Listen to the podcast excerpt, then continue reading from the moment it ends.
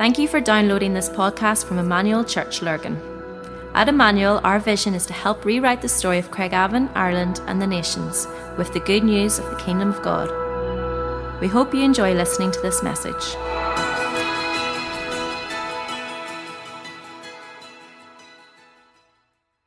Um, so good, so good to be together. Um, Remembrance Sunday, very powerful day, isn't it? It's a very powerful. Um, uh, uh, maybe some of you picked up the little recording that was going about this week that actually, um, where the gunfire stopped at 11 minutes past 11 on the 11th, 100 years ago. It's been about Facebook. Um, it's just a powerful wee video that, that you, when you listen to it, where the guns actually stopped at that strategic moment where the ceasefire was announced. 17 million people lost their lives in the First World War. Incredible, isn't it? A million, probably in around a million people from um, Britain and Ireland. And uh, so powerful, isn't it? That uh, when you, I don't know, any, anybody watched the, the, the, the service last night? Very powerful. Okay, we're on this uh, theme called Unveiled Faces and uh, quite excited about it. You know, it felt like the last wee while it uh, uh, just been moved by the preparation. And Dave and I were chatting about this this week and trying to get our heads around it a little bit. And sometimes when you get into a theme, you can get off on a bit of a tangent. Maybe we felt a little bit like that. And really been praying this week that God would realign our hearts. And it feels like the Spirit of God is putting out a bit of a crumb trail, for want of a better phrase, drawing us gently, teasing us in a way um, towards a reward, a kind of a treasure hunt that we're searching for something of great worth. That's what it feels like to me, anyway. And I really feel like we're journeying in this together. And I can't quite put my finger on it, but I do feel an anticipation in my spirit for something that's good, and I'm convinced that it is more of the goodness of God. And I suppose that uh, uh, we wanted to help you understand that uh, when we get a glimpse of God's face, it ruins us for anything else. That's the truth of it. Romans, I think it's uh, in Romans 2 4, it, it, it, tells us that it's His kindness that leads us to repentance. Beautiful, isn't it? And brings us into a deep revelation of that love that we were born to know. I love this um, little statement of um, E. Stanley Jones. He says, I looked into his face and forever was forever spoiled for anything that was unlike him. I don't know, I'm sure none of you have ever heard of Hetty Green. Hetty Green, Hetty Green died in 1916. And um, she was known, Guinness Book of Records, she was known, I was just a bit under challenge one time and read this. Um, she was known as the world's greatest miser. She died in 1916 and she left an estate worth um, $100 million in 1916. $100 million. Sounds weird, doesn't it? But um, it says that she ate oatmeal cold because it cost too much to heat it. Um, her son, it sounds funny, but it's a bit ridiculous. Her son's leg was amputated because she delayed too long looking for a free clinic. Um, someone who has such assets and such great wealth lives a life of a pauper when all this wealth is at her disposal. And I suppose I read the story of Hetty. I thought the same could probably be said about Christians, some Christians today who live beyond their means. And Paul, when he writes to the church at Ephesus, he wants to remind us that we have been blessed. Um, blessed be God, the Father of our Lord Jesus Christ, who has blessed us in Christ with every spiritual blessing. See that little phrase? Every spiritual blessing. That's a present tense statement. He's not talking about the future. He's not talking about stored up in heaven. He's talking about here and now. And however many of these blessings go unused, and many Christians who have this wonderful, uh, all of these wonderful assets live lives of quiet desperation, really. Um, we live in a hut when Father wants us to live in a palace, and God would have us to know about these blessings. Paul, actually, in this same chapter, writes about. He says, "This is my prayer." He pray. He, he says this: "I pray that your wisdom, that the, that God would flood your hearts to know what the riches of this glory is." What your inheritance is in Christ. He says, um, This is my prayer. Paul in Ephesians 1 falls to his knees and, and he said, Lest we become the equivalent of a spiritual Hetty Green, We plan to, to mine, and, and it feels a bit like that at the minute. There are some blessings that become very natural and when we pray at night, we thank God for our homes and our food that we have and for uh, our heating in our homes and things that so often we can take for granted that are the blessings of God. But there are other blessings that we have to dig for. And I sense that's where we are at the moment, that there's some stuff. And so for the next few weeks, I'm going to take you on a bit of a journey. Um, I'm not on next week. We've got Frank Damazio next weekend. About back in 1991, somebody gave me a tape of a man speaking called Mel Cooley. And Mel Cooley was from Bible um, City Bible Temple in Portland, Oregon. And the message caught me so much. I, before the days of Google, I, I wrote to the City Bible Temple and they, and they sent me a form and I signed up to a tape of the week. Anybody remember those? And, uh, and for since that, from 1991, I was going to say I've been getting the tape of the week. It's a little bit further advanced now. We can podcast and all of that. But I've been following City Bible Temple. I visited there four years ago, four or five years ago. Um, very powerful right out on the west coast. And uh, and they're, they're, a, they're a church that, that are very powerful. it's like a promo. There's a church that are very powerful in the word very strong in the word but very powerful in the moving of the holy spirit. And so frank damazio is the senior pastor of that church for many many years. As uh, sort of semi-retired now but travels a lot and does teaching. And he's a preaching machine and uh, you'll be truly blessed. So he's going to be on next week. And then what I'm going to do between now and Christmas, anytime I'm on, I'm going to take you on a bit of a trail around the glory of God. All right? So uh, we're going to eventually get to Exodus 33, where some of you will know that's the point where Moses um, uh, comes to this contending for the presence or the face of God. And, and this is where I sense God's trying to get us to get a glimpse of His glory. And I'm learning that, that there's something that happens whenever a biblical character um, had an encounter with God, it changed them forever, but it changed the atmosphere around them and changed sometimes their nation um, which is quite incredible. So there's something that happens when, and I feel that God is breaking us through these restrictions, these limitations that are on our hearts. And many of these limitations we've, we've unknowingly placed ourselves,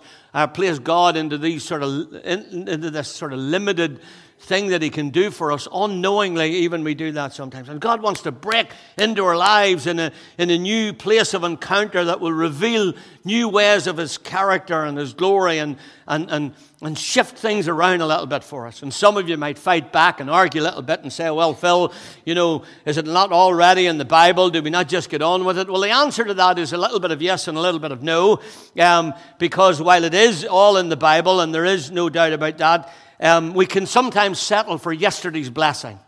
And the children of Israel couldn't keep manna even one day.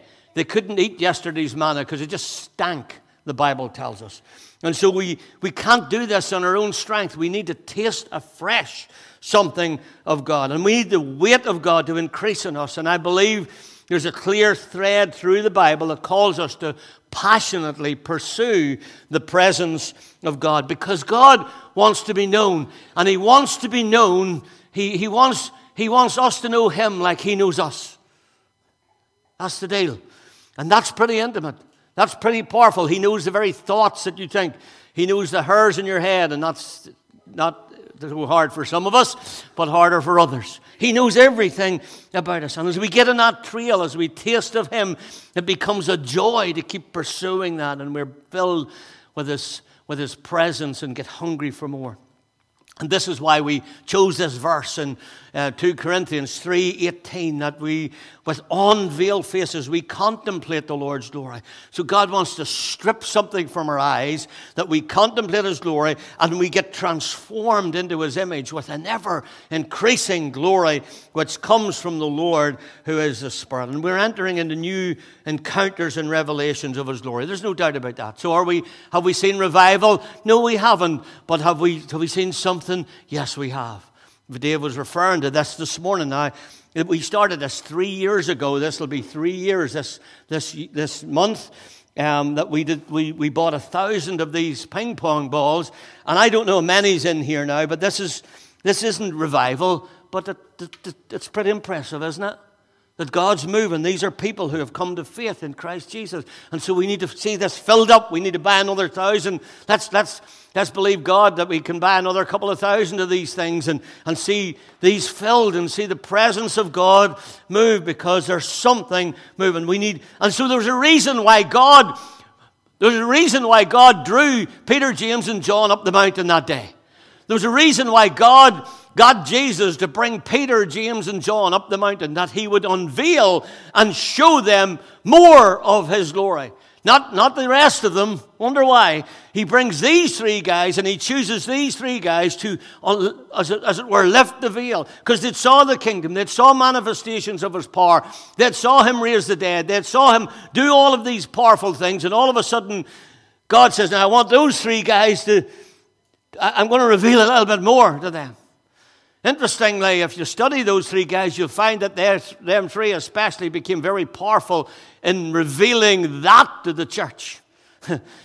there were going to be atmosphere changers. There were going to be nation changers. There were going to be people that would shake the world a little bit. And, and so these were the men that would, would carry his glory to the nations. These were the men that could walk up to somebody who was lame and say, if you're reading the authorized, it could sing it, Silver and gold have I none. Anybody ever sing that? But such as I have give I thee. Now you're all about to run out. And he said, In the name of Jesus Christ, rise up and walk. What, was, what, what was he doing? They were saying in, in everyday language, Look, haven't got a shilling, mate. Don't, no money. But something else, something better than money. I have no money to give you. And he, and he says, What I have, I can give you. In the name of Jesus Christ, rise up and walk. And this guy jumps to his feet and springs off. What had they got? They got the presence of God the presence of God, the manifold wisdom and presence of God. And, and so, so I think God wants us to understand His glory a little bit more. And so that's what we're going to do. And I think even more than that, I'd love you to think about it for your community, not just for you. And that's what we're going to look at this morning. All right? Um, I'm out of breath already. We're going to talk a bit about the glory. The glory of God is one of the attributes of God. There are other attributes of God. There's His wisdom and His love and His word and His spirit, and they're all facets of who He is, all right? They're not Him, but they're actually facets of who he is. They, they tell us about his character. And one of the words, the, the, the, Greek word or the Hebrew word, sorry, for, for glory is the word kavod. Now we've heard the word kabod. This is the word kavod. This is the, this talks about weight. This talks about glory. This talks about the weighty presence of God. It's a very powerful word, a sense of heaviness. It's actually used in the physical manifestation as well. In Judges 3, there's a story about a great big fat king. The Bible, not, sorry, I'm not, this isn't derogatory, I'm just telling you what the Bible tells us. And Eglon was the king of Moab, and he was hugely obese. And there was a guy uh, called Ehud, and the Bible tells us he was left handed. There you go, Laurie. Laurie's left handed. And uh, so the Bible tells us he was a left handed man, and he made a dagger, all right, a homemade dagger, and he strapped it to his right thigh. All right, and he goes into the presence of this king who was a bad man, and he takes his dagger with his left hand pulls it from his right thigh, he plunges it into this big man called Eglon, and I said the fat closed over and engulfed the handle. It's a lovely story, isn't it? Judges 3.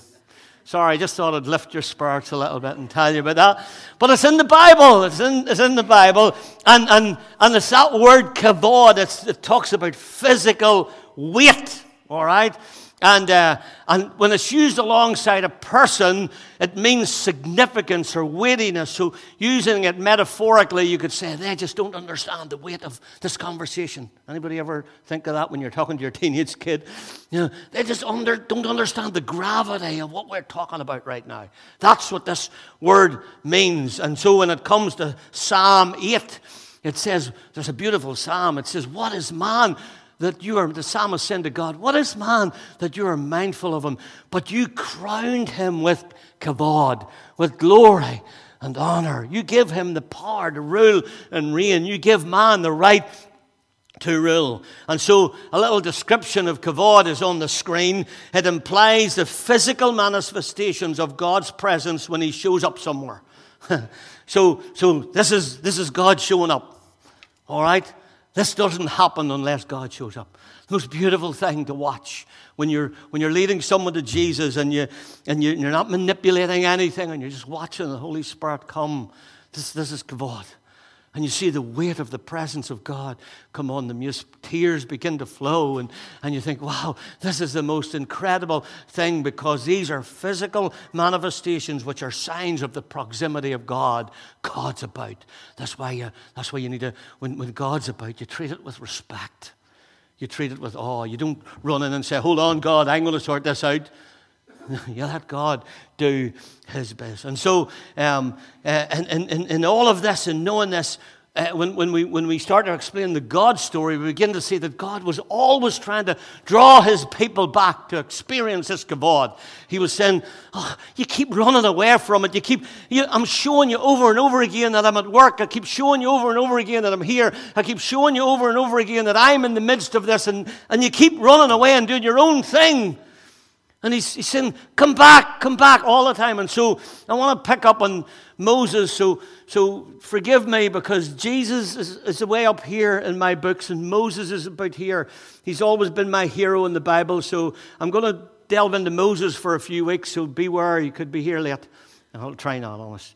Um, but uh, this, this idea of this man. So, what's happened when we pick up the story of Moses, the children of Israel under um, Joseph, whenever they whenever the, the famine hit and Joseph goes down into Egypt and then becomes the, the, the, the, the, like the prime minister of the land, brings his family down to live, they begin to inherit in Goshen and then they grow and, and, and all of a sudden the Pharaoh dies and another Pharaoh comes in and he doesn't, he gets a bit intimidated by these Israelites so he enslaves them and he, and he, he, he puts harsh treatment on them and, and, and all of a sudden for 400 years the, the, the children of Israel, these people of God who have run away from God's presence, are, are in bondage. And in chapter 1 of Exodus, we, we pick up the story of this, where the cruel oppression of the Israelites by the Egyptians, God's blessing the Israelites, and they're growing and growing, and, and the Egyptians, they're, they're, they're, they're afraid, and Pharaoh's afraid, and they enslave them, they treat them harshly, and then they, they, they tell the Hebrew handmaids, the, the, the, the, the midwives, to say, look, whenever the, when, a, when it's a girl, let it live, when it's a boy, make sure it dies. This is what they say to the midwives. Of course, the midwives don't do that. They, they make this excuse that the, the, the, the, Hebrew women give birth so quickly, they give birth before we can get there. And so, and so the, the Pharaoh begins to realize this plan isn't working. And so the, the first chapter ends with the Pharaoh giving an instruction to chuck all the Egyptian boys, all the male children, into the Nile. Horrific, isn't it? Chapter 2 focuses on just one baby boy his name is Moses. And, and when he's born, his parents don't follow that instruction, thankfully. And they hide him in a little ark and they put him to float in the, in the bulrushes in the Nile. Pharaoh's daughter is out bathing or washing, and, and she finds him. She takes him as her own. And, and, and there's a time, however, when Moses grows up in the palace, and then there comes a time, I'm fast tracking, as you can see, and there comes a time then that Moses actually says, I'm, I'm, an, I'm not an Egyptian, I'm an Israelite. And he realizes his inheritance, he realizes who he is, and he goes out one day and he begins to look and see, and he sees the harsh treatment, and he sees this taskmaster beating an Israelite, and he, he steps into the middle to intervene, and whatever happens, Moses has a bit of an anger problem. We know that from studying him. He's a bit of a hothead, and he kills the Egyptian taskmaster. And so the Pharaoh, who in some way is his brother, half brother, related to him, is, is out to kill them, and so Moses has to go on the run. He finds himself in the wilderness. He's in the land of Midian. He, he, he meets this Midianite priest who ends up to be a distant relative. He, he, and, and, and then we begin to see Moses gets married, settles down, has children, and from all that we are told, this is all chapter 2 of Exodus, from all we are told, we'll never expect, I suppose, in our wildest dream, that we'll ever see Moses back in Egypt again, and certainly not as a deliverer of the nation. And, and chapter 3, all of this, by the way, is God's process to reestablish glory. Chapter 3 opens, and there's a significant change in the drama And, and what I want to give you here, really quickly, with 10 minutes, um, 12, uh, what we're going to do is we're going to, I'm going to give you eight things, eight lessons that I've learned in life that I think are really important. Get practical lessons. If you have a pen and paper, you want to take a pick, I think it'd be good to write them down because I think these are lessons for life. They're lessons that, that, that are really interesting. So, um, chapter 3 is a significant change, and we move from the silence of God God has been silent for almost 400 years. And I need you to know lesson one is this God's silence never equates to inactivity. God's silence. If you're in a place of silence at the moment and you feel that your prayers are hitting the ceiling and coming down and you're not getting the answers to your prayers, I want you to know this that God's silence never equates to inactivity. Never, never, ever. And you'll see that as we go on through this story. This is a very significant point of transition. It develops with the commissioning of Moses to go back to Egypt and the Pharaoh and to deliver God's people from their oppression and bondage. It ends, the chapter ends with the beginnings of Moses' resistance towards the task God has given them. And I'd love to read a couple of verses if you have it in your Bible. If you have a Bible with you, turn to Exodus 3.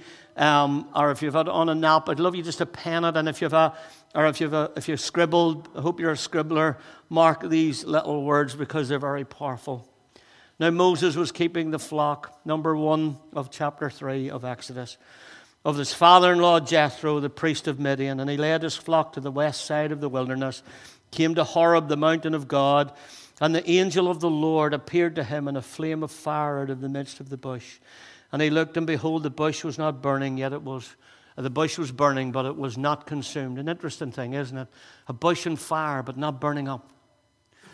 Now, God's been silent for 400 years. He hasn't spoke to humanity for 400 years. Interesting to, to realize the first thing he says is a name. and God said, Moses, Moses. Beautiful, isn't it? Beautiful. This whole idea of, of of the idea of God speaking to Moses at this time. A bush and fire in the wilderness wasn't a, a, a, an, un, an uncommon thing, but this was uncommon. Or maybe, maybe God, maybe Moses had missed him in the midst of everything that he was doing before. Maybe he had missed him before, but here he is. God has got his attention. I've got this on screen. This was a defining moment for me 20 years ago. I was invited to speak at a YFC retreat in Dungiven. And I was speaking on this passage, and they give me the title Intentional Living. And I was speaking in this passage, and I was reading it, and God had one of, had one of those moments, a revelatory moment when you're preaching that God actually, I'd never saw it before, that it was when the Lord saw that Moses turned aside to see. And I felt God said to me, Phil, I've been trying to get you to turn aside for a while. Interesting how God can't speak when we're too busy. We block out God. It says, when God saw that he turned aside to say, God called to him out of the bush. Very, very powerful. This day started out like any other. The leather skinned shepherd expected nothing out of the ordinary, though no doubt he wanted something different to break, break the monotony of tending sheep. After 40 years of sheep tending, Moses' life had become all too predictable. He knew all the grazing places. He had the exact location of every water hole within miles his mind. Anybody in the room ever worked, has worked in the same place for over five years? Anybody? Wow. Anybody worked in the same place for over 10 years? Wow, lots of you. Any worked in the, in the same place for over 20 years? What about 30? Let's go for 30. Wow, amazing, isn't it? You, you, you understand what Moses, you, you, you know what work's like. You've worked there for all your life. You, you, know, you, you know what you're going into tomorrow, at least you think you do. You know what you're going into tomorrow because you, you've been doing it so long. You know all the little things. But here's my lesson, lesson number two. All right? All right, here we go. God wants your attention, and He will do, He will go to extremes to get it. God wants your attention and He will go to extremes to get it. There is something about God looking your attention. And here's my lesson number three. Lesson number three God often turns up in the mundane, everyday stuff. As a matter of fact, I've, I, I, I, when I study the Bible, Jacob is asleep. He puts a stone down. He goes to sleep. God turns up, give, gives him a vision that changes his world. David, he's feeding his sheep, starting to practice with a little slingshot. Little did he know God was, was, was, was, was, was training him for greatness. Mary, when she's doing just what an ordinary teenage girl does, God turns up. Joseph in a dream all over and over again. Abram, when he's eating supper at the door of his tent, God turns up in the very mundane, everyday stuff. Now, there are moments in the Bible where we have big lightning flashes. We have the, we have the Revelation 5, we have the Exodus 19, we have all those great moments in the Bible where God turns up and they're earth shattering, but mostly they're few and far between. Mostly he turns up in the very mundane. Here is Moses, there's an occasional snake, there's a beast that offers excitement in the solitude of the wilderness. Perhaps Moses even talked to himself and talked to the, talked to sheep. I had a plumber come out to fix something in our house recently, and he was, he was a great guy, but he talked to the radiators. It was kind of funny. So he was working at my radiators, and I was doing plumber's mate. I was attending him, and he was going, That's it now. There's plenty of air coming out there. I like to hear the air. You're turned off there now, aren't you? You're turned off there. And that one there is turned on, that one turned on. And then he would say to me, Would you go hit the heat on? I didn't know I was talking to me or talking to the radiator. and uh, this, is what, this is what Moses was doing. Moses was probably just talking to himself, having this wee conversation with himself. Maybe he'd even talk to his sheep, and he would say, That's Herbie over there and that's Martha there. And uh, I don't know, but here he is. He's in the mundane, and and and and he has this life-shattering event, this defining moment that comes but a few times in your life, and you could miss it if you're too busy. I call them the now I know moments, where, Mo, where God says to Abram, Don't lay your hand on the lad, for now I know that you love me. And so there's, there's, there's this idea that he turns up in the very mundane things. The burning bush was not just a, a profound effect upon Moses, but it was, a, it was defining for not just the nation of Israel, but for us even here today. So, my lesson four is this it could and probably does affect more than you. Seldom when God moves in your life does it mean just for you. As a matter of fact, it's something more powerful. And in verse 6, God identifies himself to Moses in this way. He says, I'm the God of your father, the God of Moses, the God of Isaac. And, and this is the idea. When, he, when, when he's meeting with Moses, he, he says this to Moses. He says, Moses, I, I want you to come near, but I don't want you to come near as you are. You see, he says, I want you to take off your sandals. He says, for the place you're standing is holy ground. And so Moses kicks off his shoes. He didn't have to undo his laces, I'm sure, like I just done. But he kicks off his shoes. And, and he's saying, you see, you see, this is, this is a call to service. When you come as a sinner to Jesus, you come with all your, all your stuff, all your sin, all your baggage. He invites us to come with it all. But this is a different moment.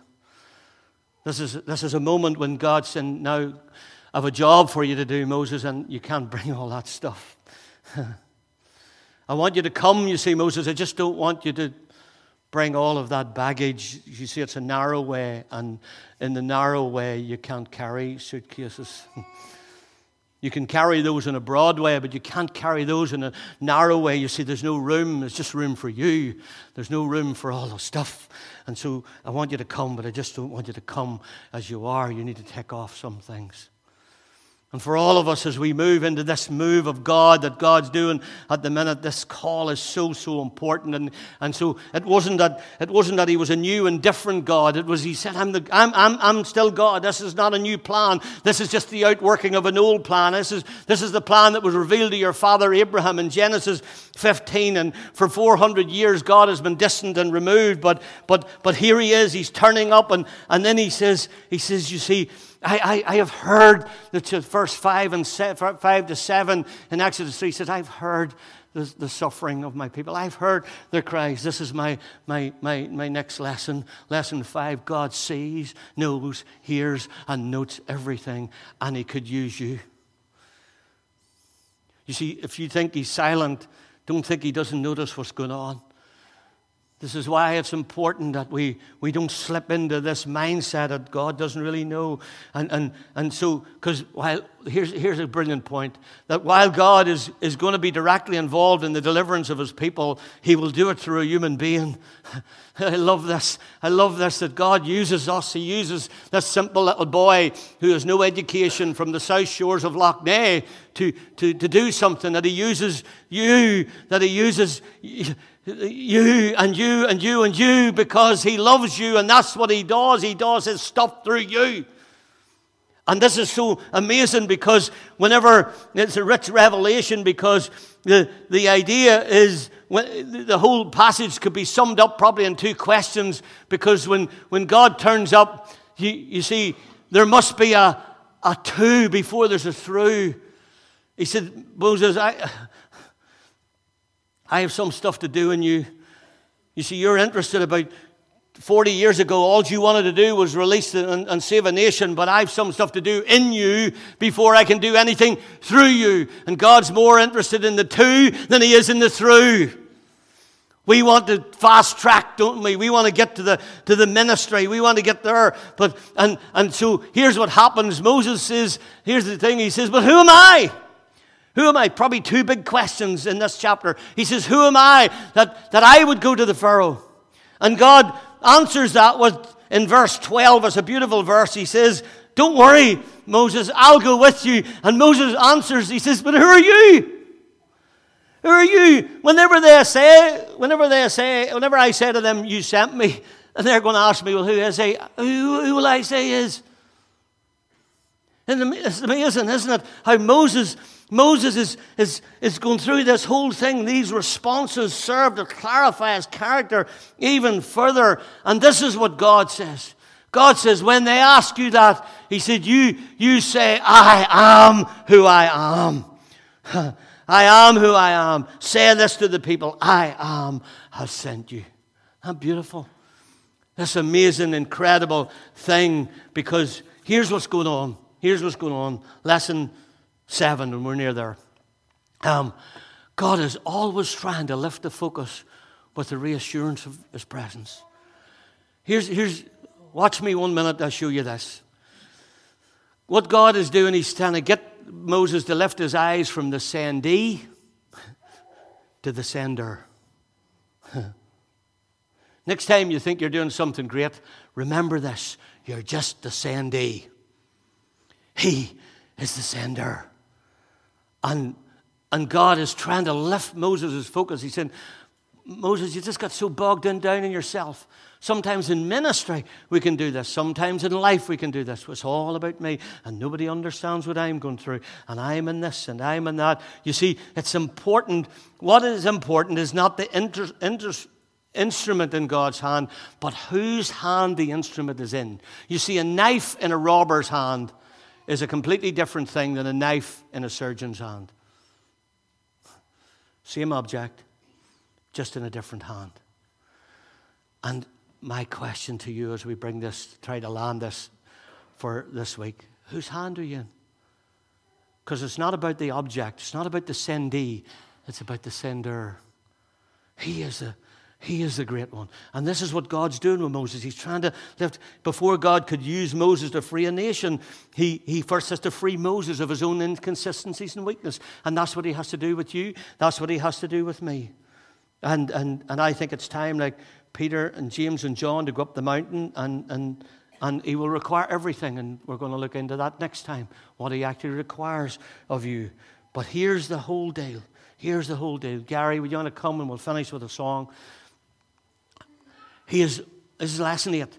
He's unveiling his glory to us bit by bit. If he unveiled it all at one go, would explode in a moment of time. But he reveals his glory. And then one day, hear me in this. One day, one day there's going to be a shout of God. Going to be a shout. I don't know what it'll be like. It's going to be well heard. There's going to be a trump. There's going to be a voice of the archangel. The Bible says that the graves of our loved ones who've gone before will be opened, and the dead in Christ will rise. And then it says, We which are alive and remain shall be caught up together with them in the air to meet the Lord. Huh. And then we're going to see His glory. We're going to see the kavod. We're going to see the presence and power of His glory. And listen, listen. Let me close with this little story. This is why we've used this verse so powerfully. Unveiled faces, that God's revealing something to us bit by bit, ever increasing glory. And if you think your story's not heard, there's a great story in the Bible of Rachel. And Rachel was uh, married to Jacob. And uh, Jacob fell in love with Rachel and asked dad, asked her dad, could he marry her? And dad, been pretty ruthless as he was, he said, Well, I'll, I'll let you marry her, but you have to work for her for seven years. He worked for her for seven years. And the Bible tells us it seemed like a day. Love's powerful, isn't it, Laura? Um, and it just seemed like a day. The seven years just seemed like a day. He was so much in love with her. And the night of the wedding, Dad did a little trick and he gave Jacob the wrong bride. And he gave her Rachel's old, he gave him Rachel's old, older sister Leah. And I don't know how that got misunderstood, but Jacob woke up in the morning beside the wrong bride. He, oh, I've married the wrong woman. Imagine the horror of that. And, uh, and he was devastated. He goes to Laban. He said, You tricked me. And Laban said, Well, she's the older, and that's tradition. You should have married her first. You can have Rachel as well, but you have to work for her for another seven years. And so he gets Rachel. He's to work for her for another seven years. Every time Jacob looks at Leah, she has children. Sorry about the pun, but you know what I mean. And, um, and Rachel, barren. She can't have any children. And, and she's devastated and heartbroken. And she says to Jacob has to say to her on many occasions, he says, Rachel, you're more, more to me than 10 sons. Don't, don't, don't be panicking about this. But of course, she's feeling inadequate. She's feeling she can't provide her, her husband a, a, a son or a daughter.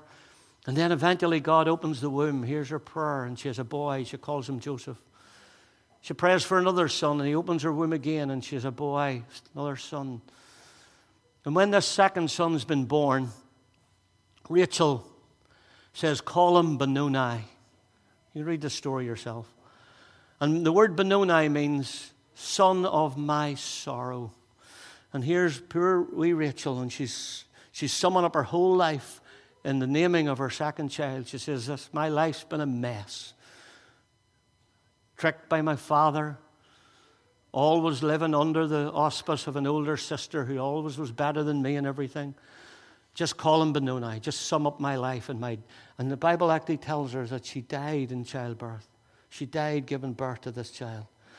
And Jacob says, No, no, call him Benjamin, son of my right hand. Wow. And Rachel dies. And poor Rachel thinks her life was naught, thinks her life was all about nothing, thinks that God has distanced himself from her, and she's all almost silent. And I studied Benjamin and I found an interesting thing. I didn't find much about him, bar that he married, he kept a farm, and he was, seemed to be a decent enough character, and he died. And I think, wow, son of my right hand, it's quite a title, isn't it? And then one day I'm reading in the epistles, and Paul's standing before his tribunal, and this is what he says I, Paul, of the tribe of Benjamin. And here we are. Rachel's going, oh, well, just took 2,000 years to work that one out. And I thought my life was all about naught. And here we are, 4,000 years later, talking about her story. Never think it's for nothing. Because God is at work. And the unveiling of His glory in us is bit by bit. We hope you enjoyed listening to this podcast. For more information about our church and all that we do, please visit our website at emmanuel-church.co.uk.